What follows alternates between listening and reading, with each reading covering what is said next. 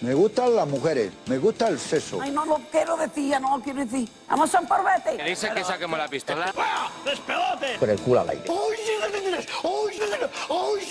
Pum, pum, pum, pum.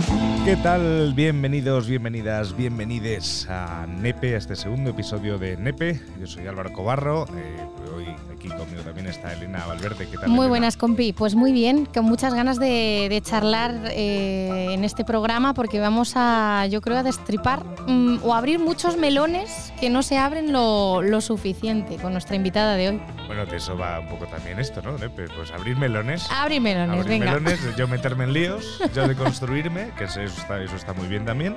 Y aprender, sobre todo aprender mucho, reírnos, pasarlo bien. Sí.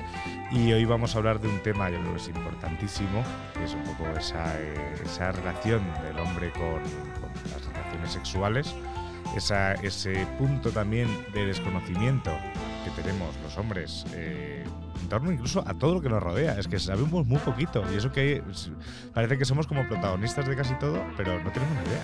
Y la presión también que sentís muchas veces desde el patriarcado, ¿no? Desde lo que se conoce como patriarcado, que parece que siempre es un asunto muy femenino, muy feminista, pero vosotros pues también sentís cierta presión eh, por diferentes aspectos culturales que todos giran en torno a las relaciones sexuales. Y bueno, hoy vamos a intentar abrir un poco eh, o comentar esos asuntos eh, de la mano, por supuesto, de Ana Lombardía, que está sentada aquí con nosotros. Muy buenos días, Ana, ¿cómo estás? Pues encantada de estar con vosotros, la verdad. Eh, estar aquí en un podcast de sexualidad masculina, me vamos, el sueño de mi vida. Es una maravilla, estamos muy contentos, ¿eh? porque a nosotros también es un tema que nos parece muy importante y cuando estábamos preparando el primer programa, dimos con tu libro en Google, que vamos a hablar un poquito de él, de Hablando con ellos, la sexualidad de los hombres hetero. Cuéntanos un poco lo primero tu trayectoria, porque tú eres psicóloga clínica y sexóloga, entonces me imagino que tú estás mano a mano con no solo con hombres, sino en, pareja también tratas un poco a la gente y cómo vive su sexualidad, ¿no? Sí, llevo un montón de años pasando consultas, soy psicóloga sanitaria y bueno, al final en la consulta eh, vienen un montón de hombres y vienen un montón de hombres también acompañados de sus parejas, ¿no? Eh, la verdad que por lo general parejas mujeres. Y, jolín, la verdad es que mm, los hombres vienen siempre con mucho miedo, con mucho temor, con mucha vergüenza, pasándolo especialmente mal, ¿no? Las mujeres también lo pasan mal, pero los hombres tienen este punto extra, ¿no? En el que, eh, claro, como se supone que los hombres en la cama todo bien, ¿sabes? Porque no se habla más, todo bien. En cuanto hay algo que les falla, en lo que no se sienten cómodos, vienen con un dolor y con una pesadumbre tremenda. ¿Y qué es lo que te hizo a ti, em, porque me imagino estudiaste psicología, qué es lo que te hizo especializarte en sexología masculina?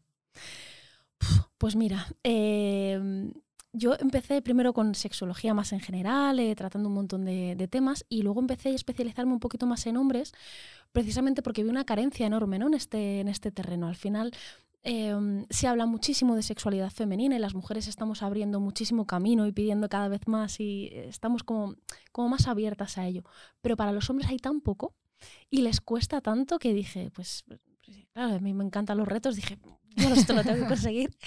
Y, y al final es muy, es muy enriquecedor, la verdad, el trabajar con hombres porque te permite conocerlos de una manera muy distinta ¿no? a lo que se conoce normalmente a los hombres, eh, que normalmente van más con esa fachada, ¿no? les conoces más desde la superficie, más desde la distancia. Pero cuando profundizas en ello, dices, madre mía, qué, qué, qué maravilloso ¿no? es el ser humano eh, masculino y, y, y qué poco lo vemos. ¿no? Está ahí como oculto en otro lado, pero Y al final, o sea, si estamos, o sea, eh, lo que has dicho, ¿no? Había tan poquito de, de se- de sexualidad masculina. De hecho, ese es el motivo por qué hemos hecho este programa. ¿Te acuerdas en el primer programa que hemos que, que- que grabamos, que lo hemos dedicado a la anatomía? Sí, Que si vamos a hablar de esto, pues, empezar por lo hay que básico. empezar por lo básico, ¿no? De conocer bien las partes de, de todas las posibles partes y todas las posibles cosas que estuvimos hablando con un médico. Y también le preguntábamos, por ejemplo, el, el- el por qué creía que los hombres no tardábamos tanto, nos costaba tanto ir al urólogo, que parece que, uy, que nos van a tocar cosas un, un hombre normalmente y eso, nos, Sí. eso ya eh, ataca nuestra masculinidad. Yo quería preguntarte si, si te, te encuentras que a lo mejor un hombre va a tu consulta y tú el hecho de ser mujer le cuarta un poco a la hora de explicarte sus cosas o, se lo pasa ya por ahí? Pues mira, fíjate, yo creo que es todo lo contrario, que muchas veces eh, los hombres cuando vienen a la consulta prefieren que sea una mujer porque le resulta menos amenazante. Muchas veces cuando se lo van a contar a un hombre es como que atenta más contra su masculinidad, contra su virilidad, suelen pensar que las mujeres somos más abiertas y más comprensivas y que vamos a juzgar menos, ¿no? Entonces yo creo que en ese sentido es más fácil, curiosamente, ¿no? el ser, el ser mujer se abre más, creo que con un hombre. Y luego, eh, un problema que me he encontrado yo hablando con amigos, cuando les he dicho, oye, pues estoy preparando con Álvaro un podcast centrado en sexualidad masculina y demás, para que me vayan contando ellos pues también las inquietudes que pueden tener o, sus preocupaciones, que luego escucharemos un par de ellas, em, sienten como una presión tremenda ya no, ya no relacionada con su físico, sino con la habilidad en la cama y la cantidad de veces a la semana que, tienen relaciones sexuales. Que esto parece una tontería, eh, siempre se asume que los hombres tienen más apetito sexual que las mujeres, pero esto no es así y yo creo que es completamente comprensible eh, dadas las circunstancias en las que vivimos a día de hoy, con tanto estrés, con tanta presión, con tanta preocupación, porque al final un factor muy importante en la sexualidad es, nuestra mente, ¿no? Cómo, tenemos las cosas aquí nos afecta a nivel físico y me gustaría saber si esto tú te lo encuentras en todas las edades, si esto es un problema em, más relacionado con gente joven o a la gente que ya está en una relación madura después de muchos años le sigue pareciendo algo tan preocupante.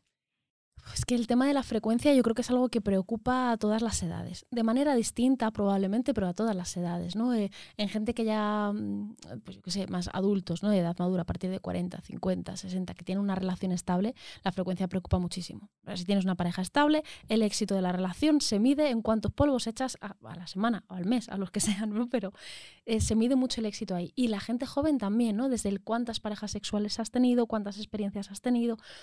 Entonces el tema de, la frecuencia em, cuenta mucho, ¿no? Es como un sumatorio de puntos, ¿no? Que se hace eh, eh, para medir la masculinidad o para medir la virilidad.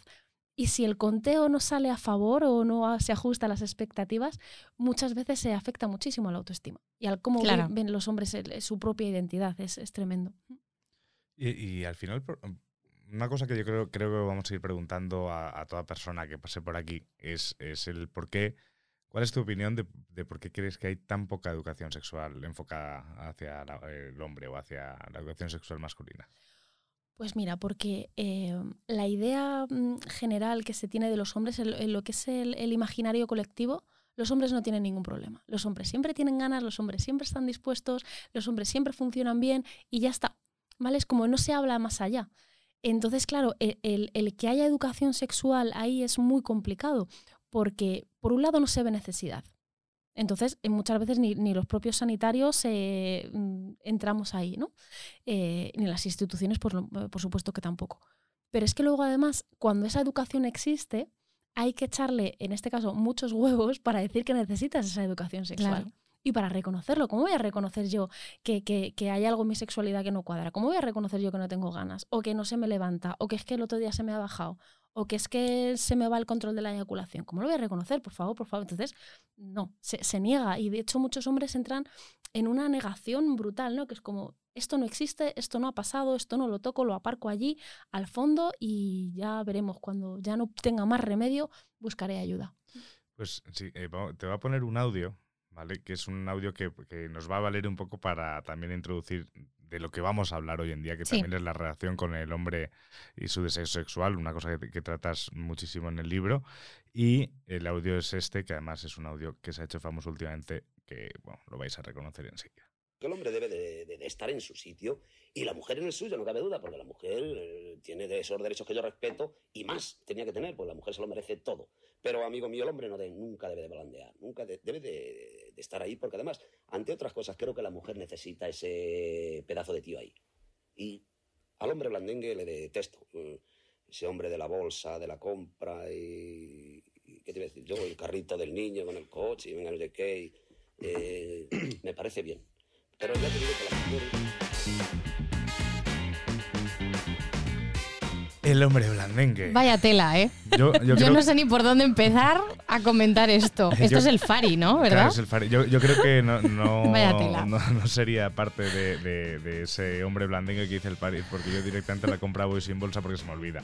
Entonces, termino yendo. No sabemos a qué categoría Claro, pertenecerías tú. el hombre blandengue realmente. despistado, porque voy a la compra pero no llevo bolsa, entonces nadie puede tener, puede tener esto, entonces claro, yo voy como pues con el fuet así y tal, ese, ese tipo de cosas. Es que qué presión. O sea, yo escucho a gente decir estas Ya. cosas, que no es el primero ni será el último, desgraciadamente, y digo, ojo, es que cómo no vas a sentir presión en la cama si tienes el run run este de tengo que ser macho, tengo que estar bueno, tengo que ser atractivo, la tengo que tener grande, eh, no puedo tener un gatillazo, no puedo correrme muy rápido, pero tampoco lo puedo hacer muy lento. O sea, al final son un montón de cosas en la cabeza que te impiden concentrarte en lo que estás haciendo, que es en disfrutar, básicamente, ¿no? Sí, eh, totalmente. Es que al final eh, es como una ejecución, ¿no? Que tienes que tener, como tú muy bien has dicho, de cuánto guion. duras- claro, un guion totalmente, ¿no? De vamos a enfocar todo esto como tiene que ser el encuentro sexual y el placer se deja de lado. Y el placer muchas veces es considerado casi algo femenino en en este aspecto, ¿no? Es como el hombre tiene que ser rudo y tiene que ejecutar y tal y no sé qué. Madre mía, ¿no? El placer tiene que ver con la sensibilidad, tiene que ver con la conexión, tiene que ver con muchos atributos que normalmente se otorgan a las mujeres. Claro. Pero no tanto a los hombres. Entonces, claro, el hombre que mm, se centra en el placer, que disfruta de su cuerpo, que conecta con su pareja, es el, blangen- el blandengue de la bolsa de la compra, claro. Que vaya tela, ¿eh? Vaya tela, vaya tela. Al final son esos referentes, ¿no? Yo, yo creo, yo creo que, de hecho, nos va a pasar yo- muchas veces cuando busquemos un audio para introducir el tema, cuando venga el invitado o la invitada, vamos a recurrir probablemente al archivo de televisión española porque Bueno, es que está Nos vamos a poner las botas. Entre dentro- noche de fiesta y otros programas y al final vamos a tener una hemeroteca. Bueno, o, o incluso podemos ir a, a Bertín Osborne en tu casa o en la mía directamente. Es que ya, es que ya directamente se, llama, se llamaba así el programa. Algo ¿no? así, sí, En sí, tu sí. casa o en la mía. Es que ya de por sí el nombre del programa ya denota un poco de, Caspa. de caspita. Sí, sí, sí, sí, sí. Pero sí, sí, al final, o sea, esos referentes, ¿no? Es, es los que al final yo creo que yo, yo ahora tengo 31 años, ¿no? Y yo pues yo he crecido pues viendo muchas cosas. Yo creo el primer acercamiento al cuerpo de la mujer en, en un medio impreso, además, fue en el jueves. Ah, claro. Yo, claro, yo me iba a la peluquería, que iba a una barbería de, de hombres, de barrio, de toda la vida, que, que cortaba el pelo a mi abuelo, a mi padre, y ahora, bueno, ahora a mí no porque vivo en Madrid, pero mm, tenían ahí el jueves. Claro, eran cómics. Entonces mis padres decían, ah, bueno, son cómics. Y ya está, pero ahí estaban las historias de Clara de Noche, entonces, que era una historia, Claro. era una, una historia de una prostituta que era además como muy superior a todos sus clientes y luego hacían mogollón de cosas. Y claro, es- esos referentes eh, yo los veía desde pequeños. Incluso el otro día veía en en un podcast Territorio Revival que hablaban de Shin-Chan, de la figura de Shin-Chan y la trompa y la trompa. Y decías, joder, macho, es que Todo el rato, desde sea, que sois pequeños, gira todo en torno a lo mismo, ¿no? Al, al- pene, al tamaño de vuestro pene y así lo sabéis utilizar o, o no lo sabéis utilizar. Que claro, ¿qué, qué es esto de saber utilizar el pene? Eso digo yo. yo no lo tengo Habéis muy claro. expresiones como, ¿pero que lo utilizas para qué? Y además de desde tan pequeñito, ¿no? Sí, o sea, es que es sí. una cosa un poco. El tema de la masculinidad, yo lo veo algunas personas por la calle, ¿no? Cuando hablan con sus niños chiquititos, que la niña es siempre que mona, que educada, no hagas ruido, no tal, no sé qué. Y el niño, si, si es así un poco trasto, es bruto, no sé qué, pues hombre, igual le echas la bronca por hacer daño a otro niño, pero lo aplaudes casi, ¿no? Porque es, al final está demostrando su hombría ya desde muy pequeñito. Y esto al final luego te vas haciendo mayor y se va trasladando a tus relaciones y también al sexo. Y tienes ahí un, yo, un- tenéis un embrollo en la cabeza, yo creo, ¿no? Y- muchos. Y, al final se ha dicho siempre, ¿no? Por ejemplo, cuando ves a un tío que conduce un Hammer o un coche grande, dices, puf, este la tiene pequeña. Porque Sí, tiene complejo, porque ¿no? O sea, que es verdad, es verdad. Claro, claro, claro. claro. Al final, o sea, eh, una cosa como es el tamaño del pene, que además es una cosa que ni eliges. Bueno, Claro, pues, o sea, Eso para empezar. es que no tengo claro si el Jess Extender, ese famoso de- del anuncio de a mí me gustan grandes, si eso realmente funcionaba como para variar el tamaño del pene, pero, pero realmente es una cosa que te toca y punto, ¿no? Y encima luego ya es, podemos entrar que si hay penes de sangre y penes de carne, que entonces ya es la leche. Todo eso marca y marca tu vida, incluso puede marcar tus ambiciones, puede marcar el cómo tratas a las personas, marca tus inseguridades y al final marca todo. O sea, el pene al final Y tus relaciones, ¿no? O sea, me imagino que tú lo verás todos los días en, en consulta porque al final eh, los hombres, en líneas generales, hombres hetero, ¿eh? más específicamente, están tan centrados en sus relaciones sexuales, en cómo funciona su pene, que se olvidan de todo lo demás y esto indirectamente a las mujeres nos influye, ¿no? Porque la relación sexual gira en torno al pene, a que el hombre pues se le ponga dura a follar y normalmente termina la relación sexual ahí, cuando se corre. Entonces, claro, vendrán muchas parejas ¿no? a, tu consulta, pues él con unos problemas de complejos y de historias que, no es capaz de solucionar y ella también pues sufriendo que, se siente eh, que no es vista ¿no? por su pareja. Claro, es que además... Em, ya no es solo que esto le afecte al hombre en sí, ¿no? sino que le afecta a las mujeres que se acuestan con ellos, porque en el momento en el que hay algo en la sexualidad del hombre que no funciona, es culpa nuestra, no es culpa de las mujeres, porque si tú, si él no tiene ganas, si él no tiene siempre una erección, si él no funciona adecuadamente, eh, es porque tú no eres lo suficientemente atractiva es porque no te quieres, no te quiere demasiado, o es porque incluso que tiene a otra que se lo va a hacer mejor que tú y con la otra sí que funciona y contigo no. Entonces, pero pues por eso, porque se, da por hecho que, el hombre funciona bien, si la tía está buena, pues punto, ya está, no, no hay más que hacer. Es como eh, se, se, maquiniza a los hombres, ¿no? Es como si fuesen una máquina perfectamente desarrollada para eh, el sexo, ¿no? Y, y, que da igual ni la personalidad que tengas, ni el día que hayas tenido, ni si estás cansado, ni si te has puesto nervioso, ni si la tía te impone, da igual, ¿no? Es como... Em, no importa nada más. Y entonces también vienen muchas, ¿no? Eh, muchas mujeres también de, ostras, es que igual esto es culpa mía.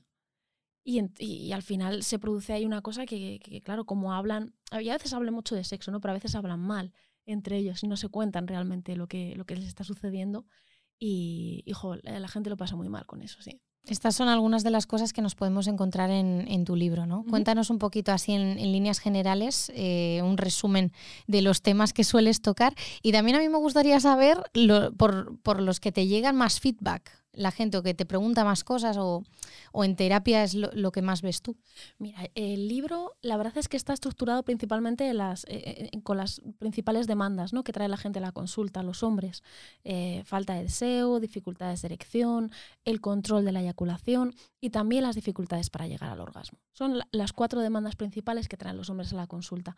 Y el libro está estructurado contando un poco más la parte teórica, incluso la parte histórica de dónde vienen todas estas dificultades y además eh, contado a través de casos reales de la consulta, por supuesto cambiados para que no se pueda reconocer a nadie, pero es a través de casos reales eh, para que la gente se pueda sentir identificada cuando los lee y que la gente diga, ostras, pues eso me ha pasado a mí o yo coincido con eso, ¿no? Porque al final son, son cosas muy de andar por casa y son cosas que le pasan a la gente a la consulta, pero que también le pasan a gente que no viene a la consulta, ¿no? Que, que son. Son cosas muy cotidianas ahí. Y además hay un capítulo extra en el libro que es sobre el placer, sobre la multiorgasmia masculina, ¿no? Que, que al final parece que el, placer del hombre está como muy limitado y que tiene un orgasmo, ya se han corrido y ya está, que no, como que no va más. Pero hay un universo de placer increíblemente extenso que los hombres por lo general no exploran. No exploran porque además suele tener que ver eh, con esta pérdida de la masculinidad, ¿no? Porque a lo mejor la multiorgasmia la consigues, pero a lo mejor no la consigues solo con la estimulación del pene. Claro, es, estimulando otras zonas del cuerpo, que ya hay, hay, en los hombres hetero, como yo creo que está relacionado con el tema del urólogo, fíjate lo que te digo. Está relacionado, sí. Al final... Me parece a mí. Mira, yo recuerdo... Hemos vuelto al urólogo. Hemos vuelto todo al mismo sitio. Mira, yo recuerdo, yo recuerdo la universidad, Elena y yo fuimos juntos a la universidad, a, un curso, a cursos diferentes, pero fuimos juntos en alguna charla en ese piso maravilloso en el que yo vivía que yo una vez dije, oye, pero vosotros alguna vez os han estimulado el, el ano directamente. Y entonces, ¿pero qué dices? A mí no me han metido nunca nada. Y digo, a ver, no te estoy diciendo que te metan un puño así, que oye, que puede ser la leche, no, no lo sé, pero, joder, un poco, jugar un poco con, con el meñique, o, sea, acariciarlo tal, y, se echaban, bueno, eh, fue mofa durante los cinco años de carrera eh, ahora no sé si alguno de mis amigos lo habrá probado ya y me daría la razón de que también hay que probar también cosas, hay que hacer cosas, porque no, todo, no, todo termina en el pene, eso, eso lo tenemos claro. Entonces, realmente, una cosa que a mí sí que, sí, sí que me hace, eh, no sé si dudar o, se me genera una, cuestión que a lo mejor tú me dices que es una tontería muy gorda. No creo. El, orgasmo del hombre, ¿no? En el momento en el que el hombre descarga. Eh, si es cierto, o creo, que es cierto que realmente ahí normalmente el hombre que se queda un poco, no sé si es la palabra es indefenso, pero sin energía, ¿no? O sea, el periodo refractario o algo así se llama, ¿no? necesito un momento para respirar, por favor. Eh, ¿Eso es una cosa médica o es falta de forma física? bueno, influye también. No, sí que es cierto que, existe ese periodo refractario eh, para recuperarse, pero depende mucho de cómo hayas vivido el encuentro sexual y de cómo canalices también tu energía sexual. Y también debemos recordar que em, el orgasmo del hombre puede darse con eyaculación o sin ella. Entonces, claro, la forma de vivirlo va a ser muy distinta. Y a lo mejor puedes tener un orgasmo, pero si no has tenido eyaculación, a lo mejor puedes seguir. Y no, necesitas a lo mejor ese periodo refractario. O puedes enlazar varios orgasmos a la vez. Es decir, que, hay un mundo tremendo, ¿no? Y una misma persona puede vivir todos estos orgasmos. Puede decir, pues un día eyaculo, otro día no, otro día tal, pero requiere una práctica y un aprendizaje que, a ver, que llevan su tiempo, llevan su esfuerzo, pero yo creo que es divertido practicarlo, no es ponerte a hacer quebrados, no, es, una cosa divertida que se puede conseguir y, y jolín, es, impresionante ¿no? la cantidad de placer que se puede obtener de, estas maneras. Y luego otra cosa que me gustaría em, comentar es el tema de la masturbación porque sobre todo en las relaciones sexuales con otras mujeres, Em, se ve la masturbación como, un preliminar, como una cosa sin, casi importancia en, la relación sexual. O sea, el foco, como hemos hablado antes, es la penetración y ya.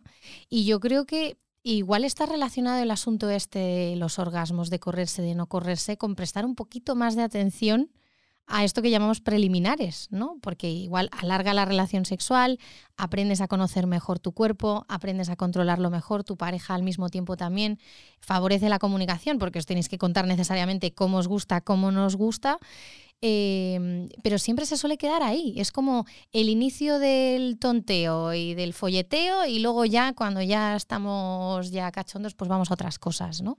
Y yo creo que hay que virar un poquito ¿no? la atención a, la masturbación y a todas estas cosas. ¿no? Claro, es que normalmente prácticas como la masturbación o el sexo oral están vistas como prácticas de segunda categoría. ¿no? Lo principal es la penetración y todo se orquesta alrededor de la penetración. Si tenemos masturbación o si tenemos sexo oral es para ponerlos lo suficientemente cachondos como para que haya penetración, para que la tenga dura, para que ella esté lubricada y por tanto la mecánica de la penetración se pueda dar. ¿no?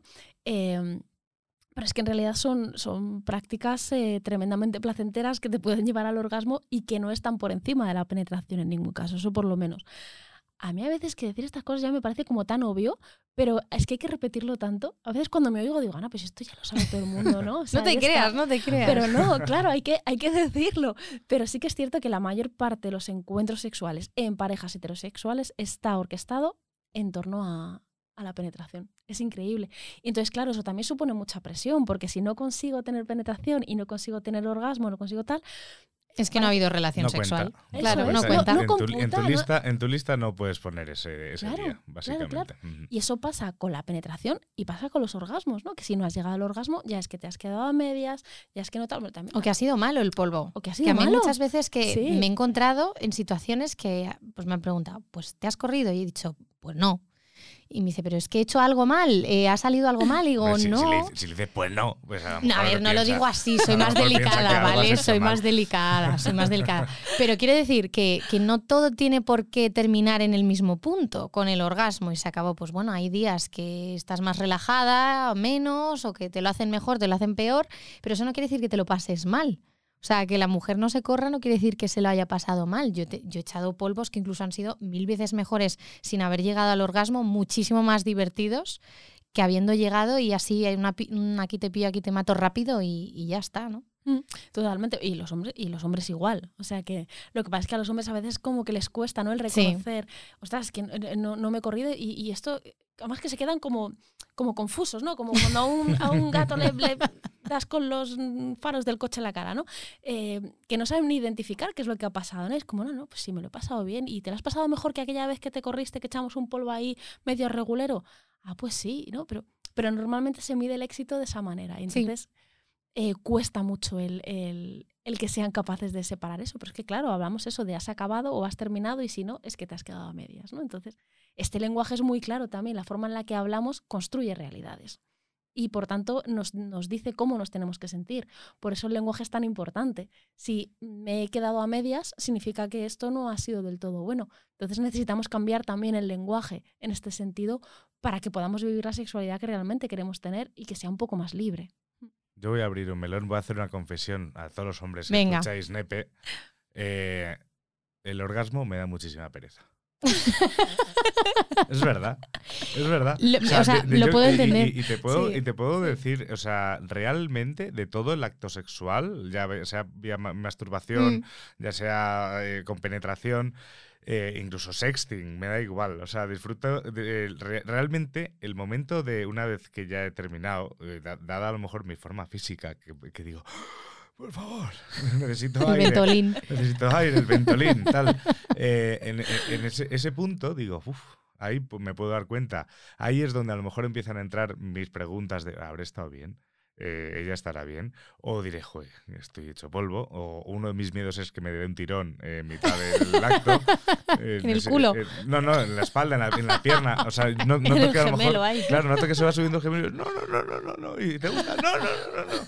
Pero, pero, pero realmente yo creo que al menos si, si he hecho la vista atrás y, pienso en mis relaciones sexuales, eh, recuerdo mucho más el camino en sí mm. o eh, un momento concreto en algo concreto, pero el orgasmo es como una cosa que, que, ya está, pasó. O sea, el, el, objetivo puede ser el orgasmo, yo creo que el camino es más importante. Yo creo que es una cosa que los hombres eh, tenemos que empezar a interiorizar, ¿no? Que el orgasmo es una cosa más, es, una cosa, es una reacción de nuestro cuerpo a un acto concreto, pero lo que nos mola es el acto en sí, el orgasmo, corrernos o no. En el fondo, muchas veces te impide seguir eh, haciendo una cosa que te gustaba. O sea, que dices, ostras, el orgasmo no mola tanto.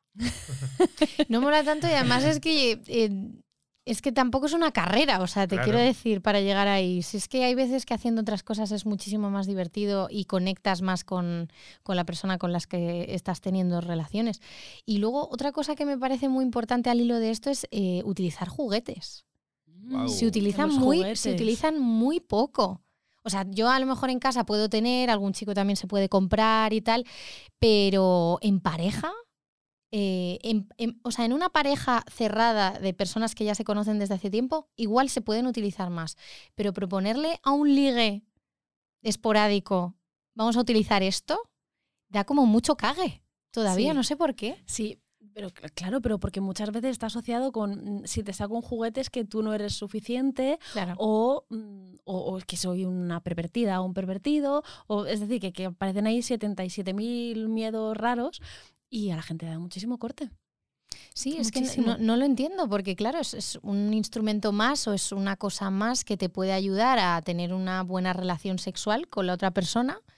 Y es como, qué pereza, ahora tengo que aprender a utilizar esto. Es como, yo creo que es por pereza también muchas veces, ¿no? porque a veces nos cuesta eh, aprender a utilizar nuestro propio pene. Imagínate a la vez estar pensando en este anillo o lo que fuera, este anillo vibrador o este. sí, es que es salirse este del guion. Y es que hay veces que lo de salirse del guion es mm. como eh, aturullamiento. O, los propios geles lubricantes con mm. efecto frío, efecto calor, no sé. Yo a veces, a mí alguna vez me ha asustado, he dicho, ostras, que esto no sé si va a ser bueno químicamente, ¿sabes? Esto me da un poco de yuyu. Pero sí, al final los juguetes es una cosa que vamos a tratar muchísimo aquí en NEPE, porque, porque sobre todo los juguetes masculinos son como más, no sé, rudimentarios. Al final es, suele ser pues eso, el, huevo. El claro, es que no se explora, no se explora tanto eso, ¿no? ¿no? ¿No crees? ¿Tú, tú te encuentras, en, eh, Ana, en, consulta hombres que utilicen juguetes sexuales, tanto solteros como en pareja? ¿O no? Muy pocos. Muy pocos todavía, muy pocos, porque hay mucha vergüenza al respecto. Además, es que eh, la masturbación masculina siempre está vista como si los hombres se masturban, no tenemos todos claro, lo hacen con la mano, tal, pero, pero no se da eh, mucho más. ¿no? Y también es como una cosa a veces mucho más mecánica, como que no como que no hay tanto juego, ¿no? Es como una cosa muy individual, muy mm, al objetivo de correrme y ya está, como que no, no hay tanto juego alrededor.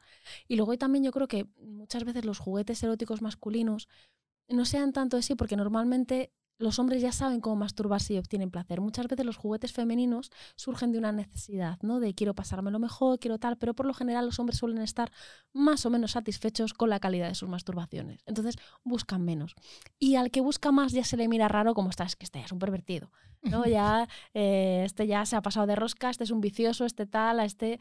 Entonces cuesta mucho todavía el, tema juguetes. es que lo del tema vicio ese es otro melonazo eh, hasta qué punto, o sea, es que yo creo que se utiliza muy mal esa palabra, ese concepto, o sea, es de nuevo estigmatizar a una persona que es sexualmente activa y que disfruta de su sexualidad abiertamente, ¿no? Por al final ya a partir de ciertas prácticas eres una persona viciosa y, hay que darte de comer aparte, pero realmente es, sexo, o sea, es algo supernatural que cada persona debería poder disfrutarlo las veces que quisiera, al día, a la semana y de la manera que prefiriese, ¿no? Mm, claro, lo que pasa es que el sexo normalmente se eh, todo lo que se sale de este guion normativo que creemos que sigue, que es mentira, porque luego la variedad es tremenda, pero creemos que existe como una especie de guion de qué es lo que tengo que hacer en la cama, ¿no? De llego, te besas, te abrazas, te metes un poco de mano, a lo mejor algo de sexo oral y luego ya la penetración. Y con la penetración llega el orgasmo.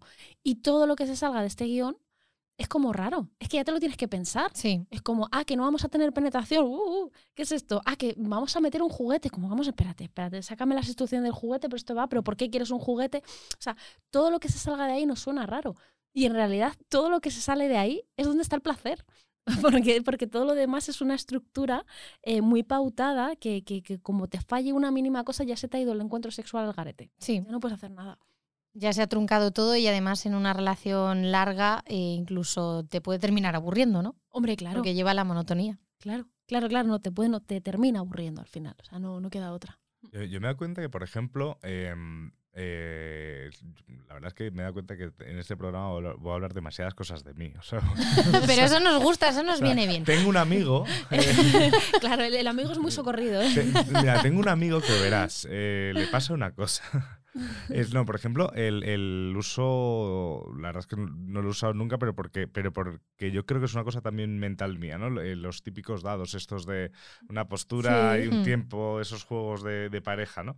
Eh, porque al final, eh, em, así como lo veía yo, era como forzar mucho el asunto, ¿no? Es, vale, ahora tengo que practicar sexo oral porque este dado dice que tengo que practicar sexo oral durante 10 minutos pues no sé, no, no sé, es como, venga, vale, pues voy a ello. Pero es que, o sea, no, no sé, me falta como ese, ese punto de naturalidad, ¿no? E incluso el, el eh, los dichos estos de sábado, sabadete, ¿no? decir, oye, hoy es sábado, camisa nueva y polvete. Pues, pues digo, pues ojo, pues el sábado, pues, pues si no me apetece, pues no lo vamos a hacer. Eso también estábamos hablando de todo el tiempo del deseo de, de tal, lo decías antes, muchas veces el, el, cómo estamos en nuestro día a día puede implicar no tener ni ganas, o sea, pero ni con ni un planteártelo. Palo. O sea, Ni, ni, dejarme hacer. O sea, es decir, que no, que no, que no quiero. O sea, me apetece llegar a casa, hacerme la cena, ver una película, dormirme, si es espalda con espalda, mejor. O sea, porque estoy casi, o sea, casi en ese punto.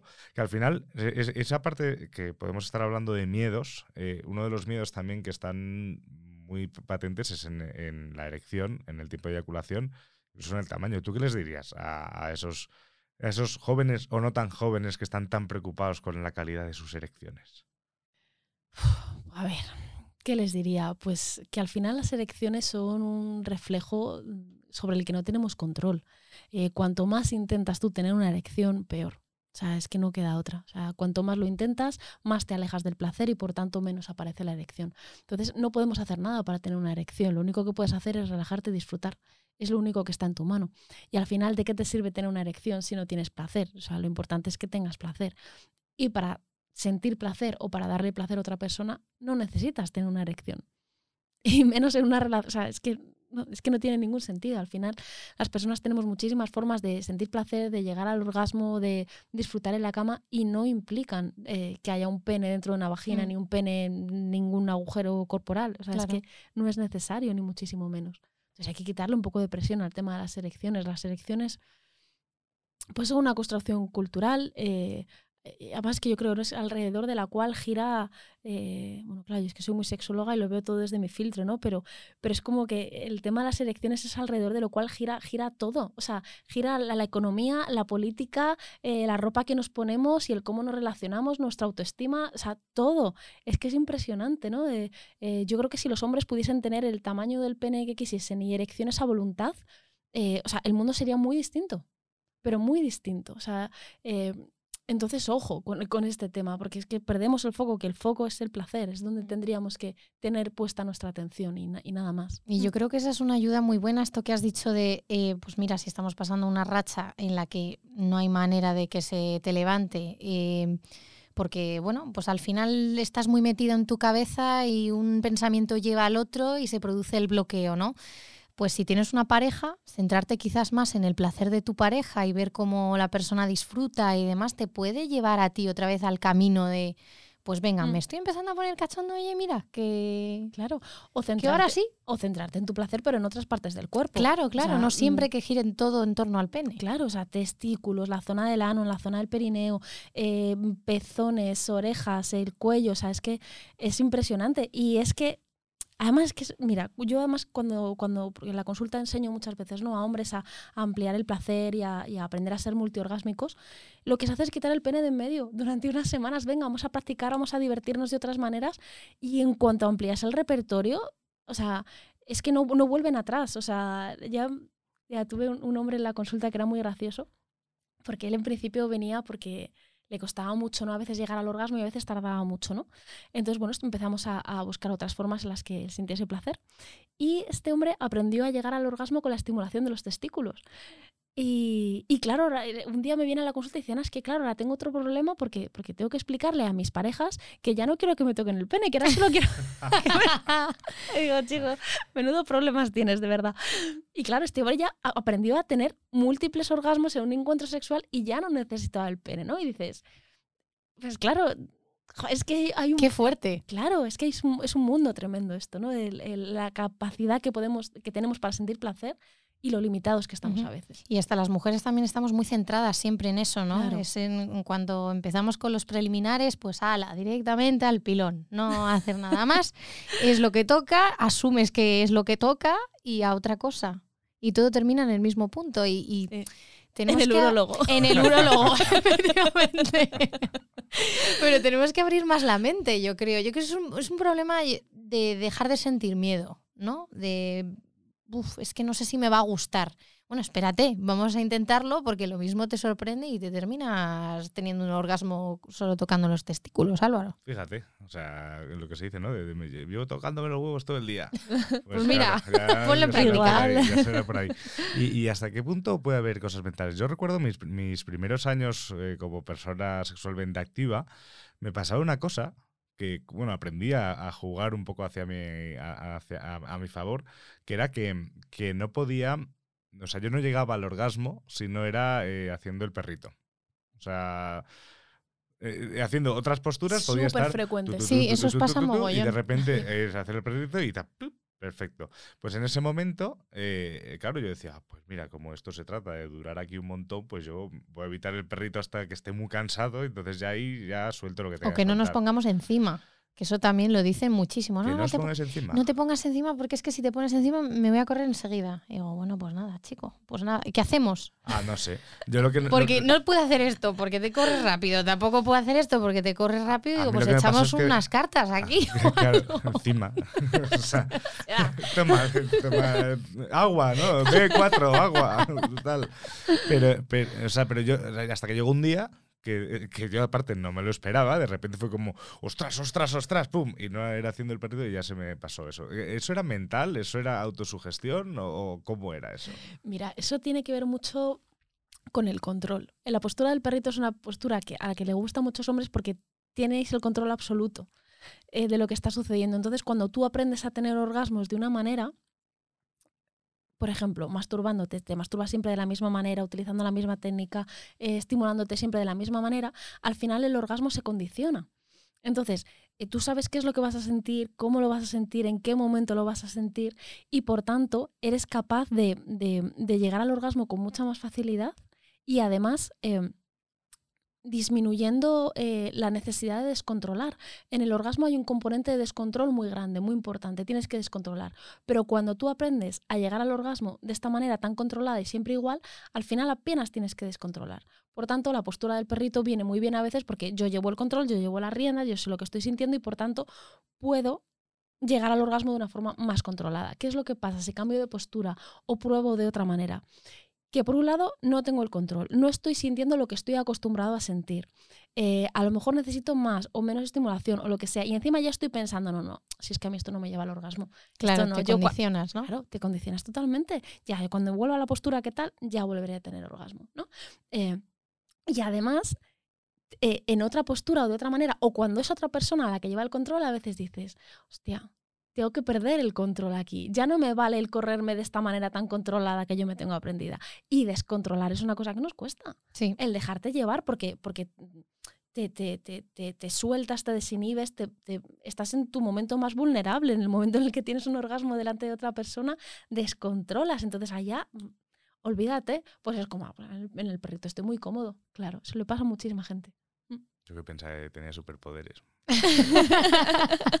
Oye, no te quiero yo quitar la ilusión, ¿eh? Por favor. No, no, no, ya los, perdí. O sea, en ese momento era como, ah, así controlo todo lo que hago. Y es que además, en, relación con el tema de la posición del perrito, a muchas mujeres no nos gusta nada. o sea, nos hace además un daño que alucinas. Pero es que hay hombres a los que les cuesta tanto eh, pues lo que dices tú, salirse un poco de esa práctica que tienen ya completamente interiorizada y, que forma parte de su rutina, eh, que proponerles otras posturas para llegar al orgasmo, vamos, impensable. O sea, ya les cortas el rollo.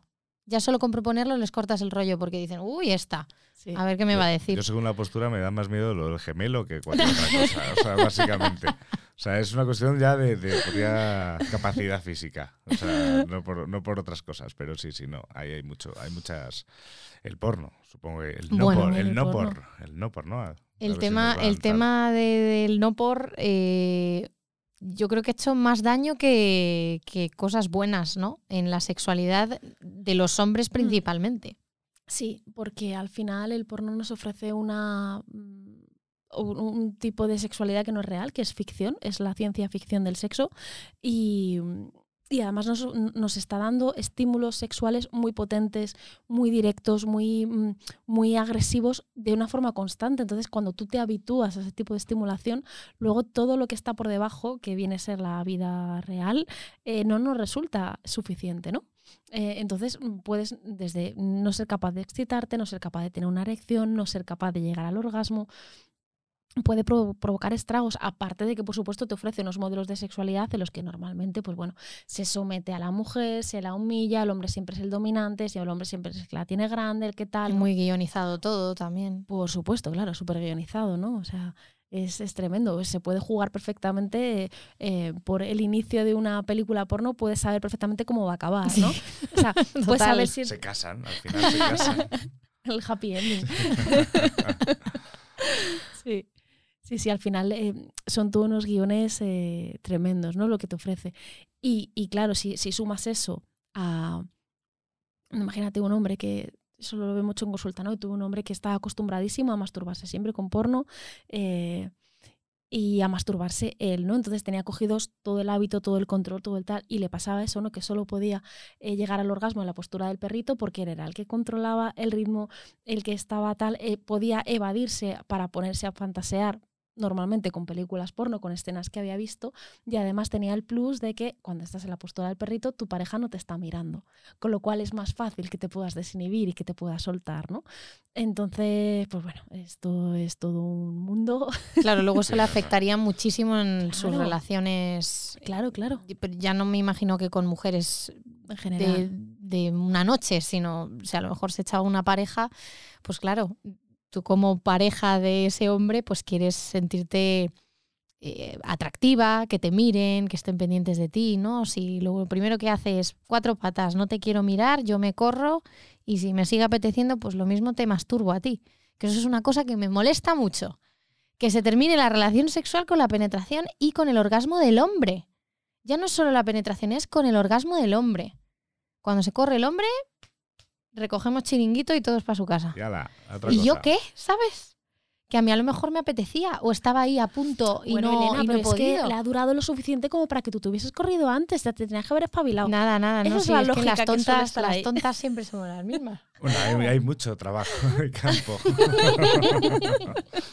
hay mucho, no, hay, hay muchas cosas. Jo, es que es eh, todo un mundo Es esto, un ¿eh? mundo. Sí. Al final estamos en este segundo episodio de, de Nepe. Yo creo que Ana te vamos a llamar más veces porque hay va- vari- varias cosas que, que se pueden aquí tratar. para que os haga terapia en antena, ¿no? Eh, claro, claro, claro. De hecho, no existe este podcast. No se, no se- no se- no se va a emitir. Los cascos son de mentira, ¿no? O sea, Ele- Elena y yo tenemos muchos problemas y de esta manera pues vamos, es una manera más barata que, que- que ir a consulta.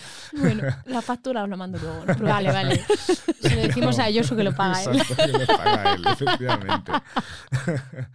Pero, el, eh, por ejemplo, eh, cuando estabas- estábamos hablando de, y luego ahora vamos a pasar ya a un pequeño consultorio de, de- de algunas dudas que hemos ido recogiendo. ¿De amigos? de- sí, De am- bueno. de- sí, sí, las mías has visto que te las cuento yo directamente.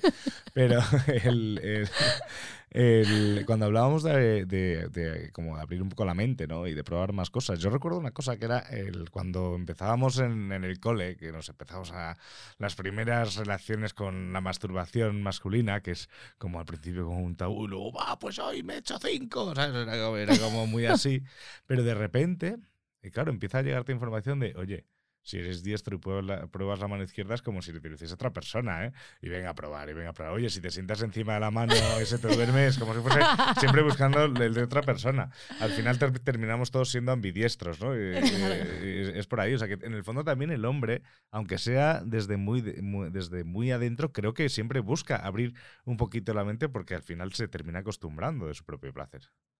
Claro, es que al final te, te habitúas. Al final los procesos de habituación están ahí. Y, cuando tú te habitúas a algo deja de ser novedoso y a veces puede resultar eh, menos estimulante, ¿no? Hay veces, claro, que con el tema de la masturbación a lo mejor puede seguir resultando estimulante y puede seguir resultando eficaz en el sentido de que eres capaz de llegar al orgasmo. Pero a veces se llega, pues eso, ¿no? Si lo haces siempre de la misma manera, del mismo modo, al mismo ritmo, del mismo tal, um, lo que se pierde es eh, la excitación y el descontrol. A veces puedes llegar al orgasmo, pero de una forma muy mecánica, ¿no? Es estos orgasmos que digo yo que dices, es que me corrió, pero ¿para qué? ¿No? Que- Sí, muy mecánico, muy automático, muy Eso es. sin ningún tipo de gracia. sí, sí. Claro, claro que dices, pues es que me queda igual. O sea, es como, eh, ya está. Porque no estabas, no estabas muy excitado ni excitada, eh, era todo muy mecánico, como más frío, ¿no? Entonces se pierde ahí todo eso. Que eso pasa cuando te habitúas al porno o cuando te habitúas a los juguetes o cuando te habitúas a lo que sea. Al final se produce un proceso de habituación y por tanto empieza a desaparecer el placer.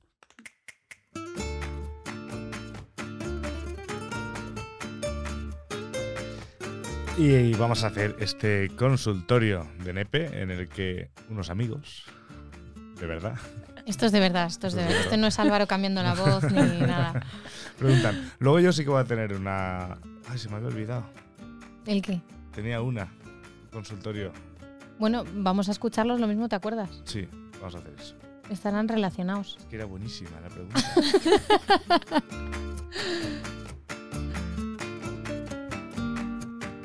hablar sobre eh, el apetito sexual de los hombres, que a veces que parece como que siempre tienen que tenerlo y, y que y está como un poco estigmatizado el hecho de, de que los hombres siempre tienen ganas de follar. Eh, y no No tener siempre ganas de follar.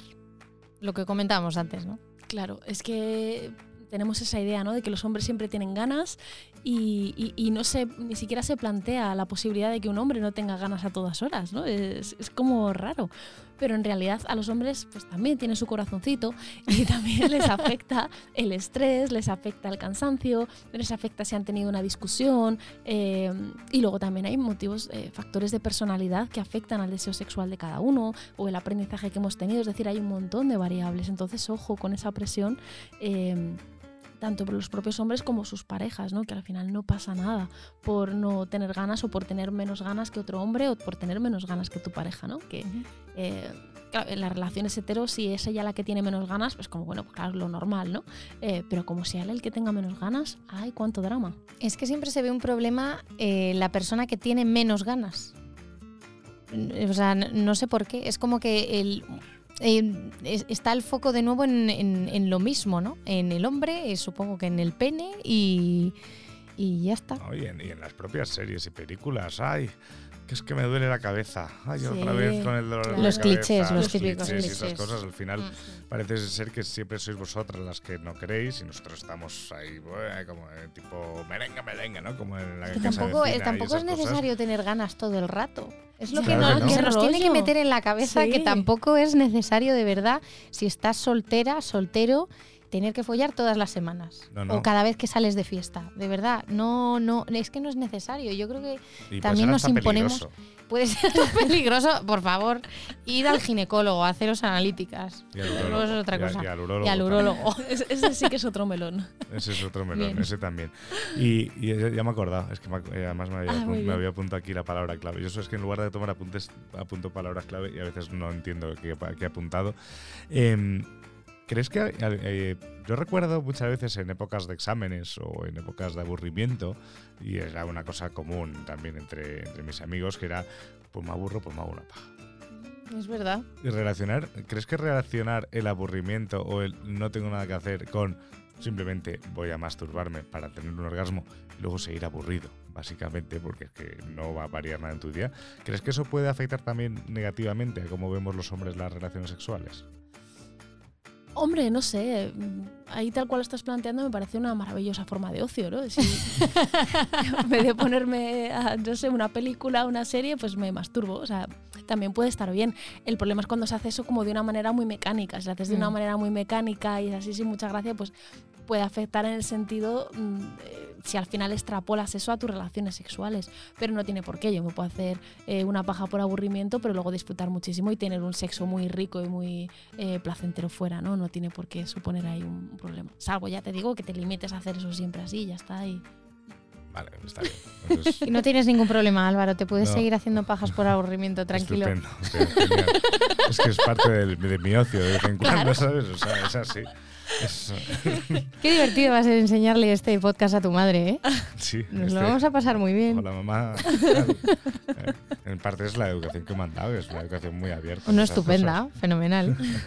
Vamos a, vamos a. Para evitar que la gente se aburra, vamos a poner eh, la última preguntita así Venga. de- del confesionario. A mí a veces en, el, en, en- en toda la vorágine del, del asunto, pues da la sensación de como que se me va por otro sitio, por otro agujero, y la persona acaba confundiendo el propósito. ¿Esto le pasa a más gente?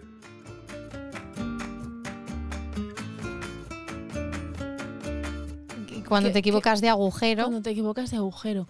y la gente te suele mirar raro, eh, muchas veces, claro, no, no tiene que ver con que te apetezca ver si cuela y me deja eh, probar sexo anal, sino con que los hombres también pueden ser patosos en la cama y no pasa nada. O, o patosos o, o tener mm, Lo- despistes, Lo, raro ¿sabes? es no ser patoso en la cama. Claro, claro, claro, pero es otra presión más, ¿no? Me imagino que tienen de tenerlo que hacer a la primera perfecto. Sí, bueno, a ver, aquí también hay que decir que muchas veces detrás de, uy, me he equivocado de agujero, un- una vesicuela, ¿sabes? Y mm, intentar tener sexo anal eh, sin haberlo hablado antes, sin haberlo Mm. consultado, ¿no? Que hay muchos, mucho listo en este sentido.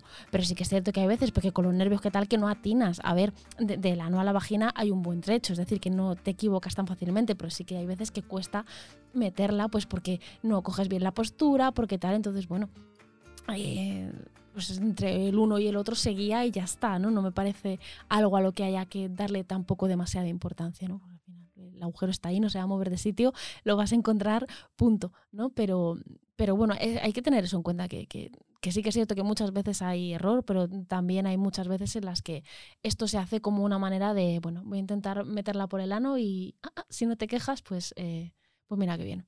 Nada, no hay que, nosotras no hay que juzgar si ha sido un despiste y ellos si quieren probar sexo anal lo tienen que preguntar tienen que primero. decir. Pregunta es. primero. Ese es el resumen.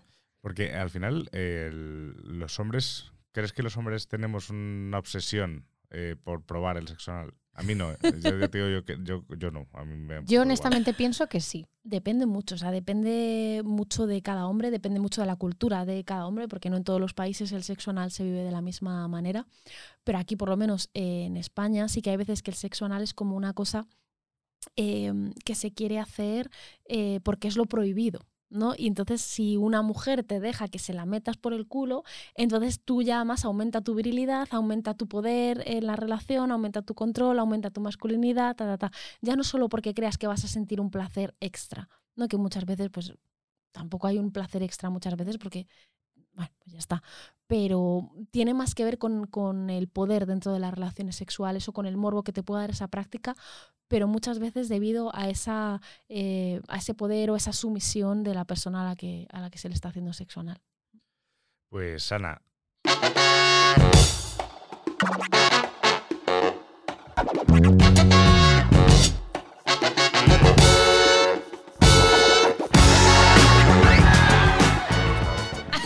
Ha sonado, ha sonado. Vamos ¿Otra a, vez? ¿Otra vez? Vamos a desnudarnos. Pues ha llegado el momento. Ha quedado un poco extraño, Ha sí. un poco bueno, extraño. esto es ensayo-error. Claro, Yo es qué que sé. quería poner como la música, a lo mejor era mejor que estuviese por debajo. Yo creo que ya la tienes Bueno, que dejar. No, no, sí, es que era como, era para empezar a despedirnos y agradecerte que hayas estado aquí en este segundo, segundo programa de, de Nepe, Ana Lombardía, que ha escrito Hablando con ellos, La sexualidad de los hombres hetero, editado por Oberón, Anaya, eso es. Anaya, ¿ah, es Anaya? Sí, Vale. es, es un sello de Un Anaya. sello de Anaya. Eh, nosotros lo hemos comprado mal, que ha sido por Amazon. Supongo que también se puede encontrar en librerías y en este Es lo suyo. Es lo suyo, ¿no? Es que nosotros fue Te como... vamos a poner un pip en lo que acabas de decir. ¿Por pip? Por decir Amazon.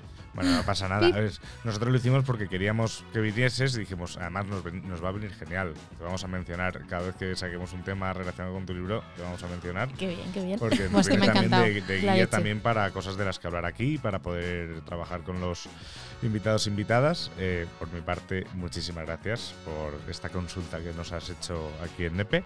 Eh, por tu parte, Elena, perdón, no me he quedado. Me he quedado- me- me he Estaba quedado- pensando en lo de no porno. es- no, estaba pensando en la música, no sé cómo arreglar lo de la música. Que muchas gracias, Ana. Que me ha encantado el libro, me lo tengo que terminar, me parece súper interesante. Yo animo a todo el mundo, por favor, compraos este libro, comprádselo a vuestros novios, comprádselo a vuestras novias, subrayadlo. Yo lo tengo subrayado, se lo enseño a Ana. Se lo ha estudiado. se Me lo he estudiado. sí, sí. O sea, es, es heavy. No, es que me parece tan importante todo lo que mencionas ahí.